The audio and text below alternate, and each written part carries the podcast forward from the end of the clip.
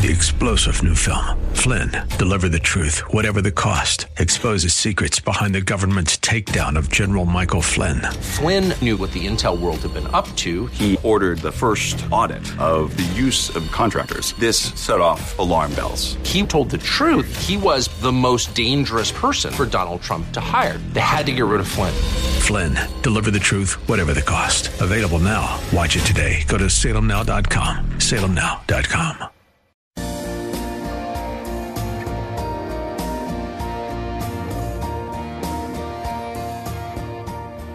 Today's news, God's Word, and your thoughts. This is Bob Burney Live. And welcome back to Bob Burney Live. Thank you, thank you, thank you for joining me on this uh, chilly, wintry afternoon. Not that bad. Although there's a winter uh, advisory tonight.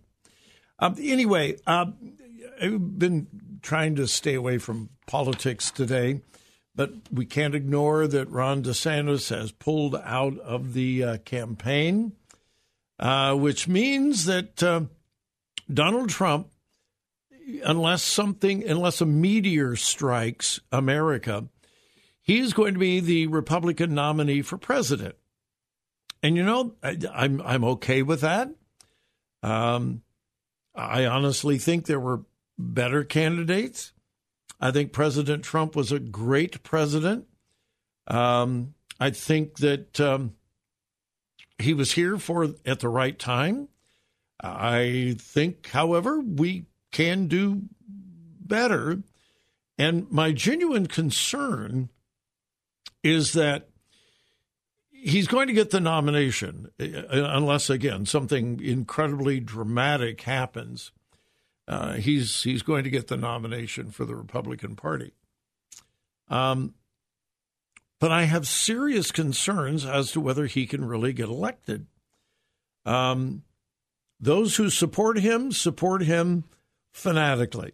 Many are absolutely out of their mind, over the top in support of him. And that's one of my greatest concerns.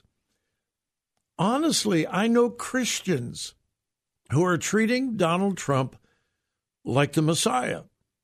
I think he was a great president, but he's not the Messiah. He is not a savior. He is far, far from it.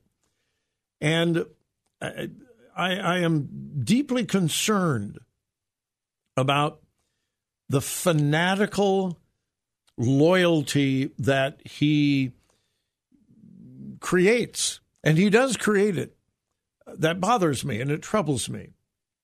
And if you are a supporter of Donald Trump, good for you. And again, I will say it like what this is the fourth time today.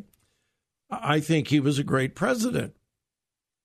But my goodness, we owe blind loyalty to Noah. Now, back to what I was originally going to say. His followers are fanatical in their support. His opponents are probably even more fanatical in their opposition. While in a head to head against Joe Biden, Donald Trump is leading in the polls. But, folks, please understand Joe Biden has the lowest poll ratings in modern history. So the fact that Donald Trump is beating him in a head to head in the polls means literally nothing. I mean, it really it means nothing because Joe Biden is not going to be the nominee. He is not. I don't think there's any chance in the world that he is going to be the nominee. I could be wrong. Now, in head to head of Donald Trump against several Democrat possibilities, Donald Trump trails in those polls because again, his positive ratings are very high through his supporters, but his negative ratings are also very, very high. I don't know that he can get elected. And if he is the candidate and he is not elected, then guess what? We're going to hear all of the stuff about the election was stolen and et cetera, et cetera, et cetera. So while if he becomes president, I don't fear any of the things that his uh, uh, uh, opponents are saying about him uh, any more than I believe the things before his first election. I think he would be a good president. I just, I just think that there are other Republicans that could have been more electable in the general election.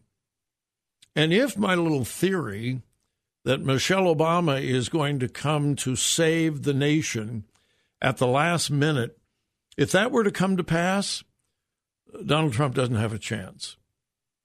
And, you know, I used to think that I was kind of way out there, but here is a major publication. It's conservative, no doubt. But here's the headline Democrats quietly prepping Michelle Obama to replace Biden. Hmm. I've been saying this for almost two years. Here's the story. Emerging reports suggest that Democrats are angling to replace Joe Biden with former First Lady Michelle as their 2024 presidential nominee. Joe Biden's campaign is already in deep trouble and with former President Donald Trump's recent Iowa victory, their desperation is becoming more apparent.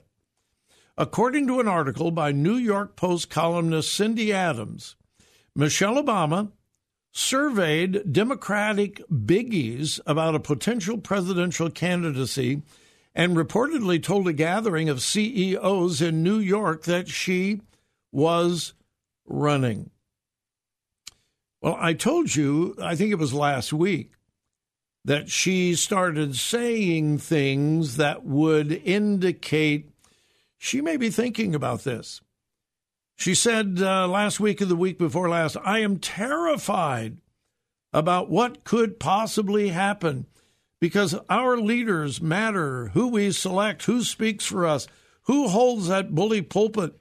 It affects us in ways that sometimes I think people take for granted she said.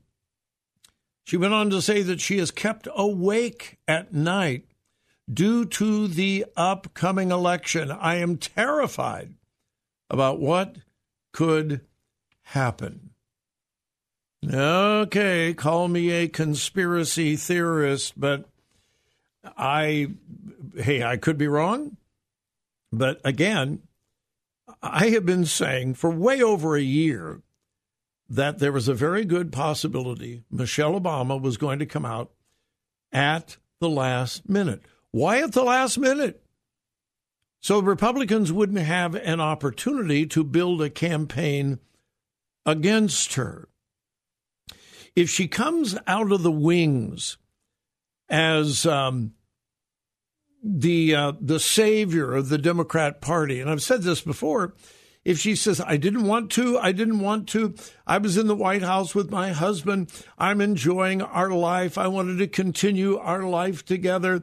I really honestly do not want to run for president, but I am so terrified. And people are coming to me, and for the good of my country, which, by the way, she said she was never proud of, for the good of my country, I am going to run for president. So she already has the martyr's badge on her, and uh, she does not look like the career politician that is just simply out for power. Um, and again, I could be wrong on this as well. I, I keep telling you I'm not an expert on anything. But if it were Donald Trump and Michelle Obama, I think Michelle Obama was probably win in a landslide. So, those that are just over the head in support of Donald Trump, that's okay. But um, we could pay for it. I hope not. I genuinely hope not. All right, quick break. We'll be back.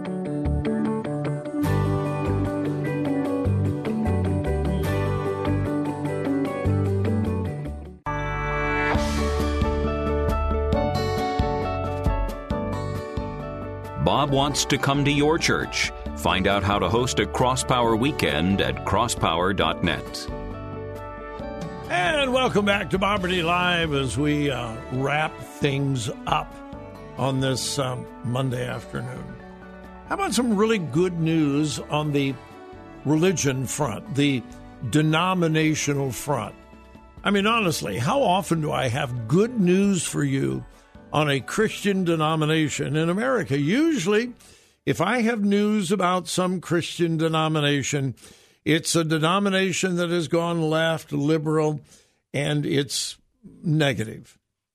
But here's some good news, and it's about the Presbyterian Church in America, the PCA. Now, the two major Presbyterian bodies, there are dozens of smaller groups, but the two major Presbyterian bodies, PCUSA, Presbyterian Church USA, left, liberal, apostate, I would even go as far as to say evil, unbiblical, unscriptural. But then you have the PCA, the Presbyterian Church in America. Many of these churches used to be PCUSA churches, and they pulled out of the PCUSA because they couldn't take the liberalism anymore. Others were actually founded as PCA churches. But the bottom line the PCA, the Presbyterian Church in America, is a much, much more conservative, Bible based Presbyterian denomination. There are some wonderful PCA churches in America. I mean, some absolutely wonderful ones. Well, why am I bringing them up? Because in a recent meeting a Presbyterian Church in America commission voted to send a very strong, strongly worded letter to President Joe Biden and other U.S. government leaders, asking them, pleading with them not to promote sex change surgeries and puberty interventions for trans identified minors. Good for them. Now, folks, this whole transgender issue, it's a scientific issue, it's a medical issue, it's a moral issue, but it's a spiritual issue. This is direct rebellion against God. Every person who believes they are transgender or who have been told they are transgender are literally rebelling against God and his plan for their life. They are shaking their fist in the face of God. Now, I'm not saying they realize that, but that's what they're doing. They're shaking their fist in the face of God, saying, I don't like the way I was born. You made a mistake. If there is a God, God didn't know what he was doing. And he made a mistake with me, and I know better than God. And I know better than nature as well. At its very root, it is a spiritual issue. And that's why I believe churches, individual churches, and Bible believing denominations need to take a strong biblical stand. This is not political. Now, it's being made political, but ultimately, this is not a political issue. So, if a pastor takes a strong stand on biblical sexuality, and gender, he is taking not a political stand, but a scriptural stand. I applaud, in the strongest terms, the PCA. Let me read to you part of this letter that they have sent to President Joe Biden. Now, the PCA is not one of the larger denominations in America, but they do represent several million individuals in America. A PCA spokesperson said in a recent interview, and then I'll get the uh, some actual quotes from the letter. It is more important than ever to protect children from the harms that come from rejecting biological sex. God created humanity male and female.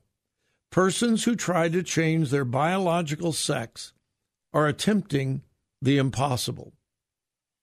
Children, above all, must be protected and given time to progress through natural puberty. The PCA's letter affirms the Bible's care for children as a reflection of God's love and asks leaders of the United States government to protect the lives and welfare of the most vulnerable among us. Uh, again, quoting from the news story, the letter from a commission appointed by the PCA General Assembly sent to Biden, congressional leaders, and Supreme Court Chief Justice John Roberts coincided with the 50th National Sanctity of Human Life Day. Um, the uh, denomination passed a resolution last June by a vote of 1,089 to 73. That vote formed a commission to draft a formal petition urging the government to renounce the sin of transgender procedures for minors. And this letter is a result of that vote which established the commission. Let me read you some quotes from the letter, again, that the PCA sent to the President, other government officials, and the Chief Justice of the U.S. Supreme Court. Quote Persons who try to change their biological sex, through the process of transitioning, including psychotherapy, lifelong hormonal treatments, and extensive non genital and genital surgeries, are attempting the impossible. Such interventions are in opposition to God's design of male and female, possibly leading to sterility, infertility, cancer, cardiovascular disease, strokes, blood clots, pituitary apoplexy, pseudotumor cerebri, cerebri, pardon me, and diminished bone density. The letter went on to call leaders to, quote, use your positions to promote the health, bodily integrity, and well being of minors who are suffering from gender dysphoria and related conditions. Uh, let's see, go on. Uh, the letter states that throughout its entire history, the Christian church in all her branches has affirmed that the human body's value emerges from its creation by God and that surgical intervention to change a child's gender fly in the face of that. We believe current gender reassignment interventions for children are not in keeping with the high value of human bodies, a value determined not by circumstance, ability, or human judgment, but by the determination of our wise Creator, who constituted each person a body, soul, unity. Um, then they quote scripture, Mark ten fourteen, let the children come to me, do not hinder them, and uh, so forth. Uh, goes on, God has established the authority of parents and civil magistrates for the protection of children. Well, and that's what it's all about, folks. This is about protecting children. Um, and, and, I'm running out of time, but just really quickly, I have another story here. Uh, a video has surfaced that a, um, a Christian organization has uncovered where top American pediatricians caught in a conference call expressed their deep, deep concerns, but they wanted to keep it private. They wanted to keep it secret. Listen, these doctors who are involved in these transgender procedures and so forth have got to know the harm they're doing, but money talks. I wish I had more time. Thank you for joining me. Have a wonderful, wonderful evening. But please remember whose you are. Listen, listen, think, think, discern. discern. Three star general Michael J. Flynn, head of the Pentagon Intelligence Agency, knew all the government's dirty secrets. He was one of the most respected generals in the military. Flynn knew what the intel world had been up to. He understood its funding. He ordered the first audit of the use of contractors. This set off alarm bells. The explosive new documentary, Flynn, Deliver the Truth, Whatever the Cost, uncovers the facts behind this scandal. Flynn told the truth. He was the most dangerous person for Donald Trump to hire. I find out the worst enemy that I'm going to face in my life is right here in America. They took my assessment and they wanted me to change it. And I was like, I'm not changing it. They had to get rid of Flynn. With in depth interviews, archival footage, and never before seen personal records of the man behind the headlines. I just felt like I was drowning. Flynn, deliver the truth, whatever the cost. Available now. Watch it today. Go to salemnow.com. Salemnow.com.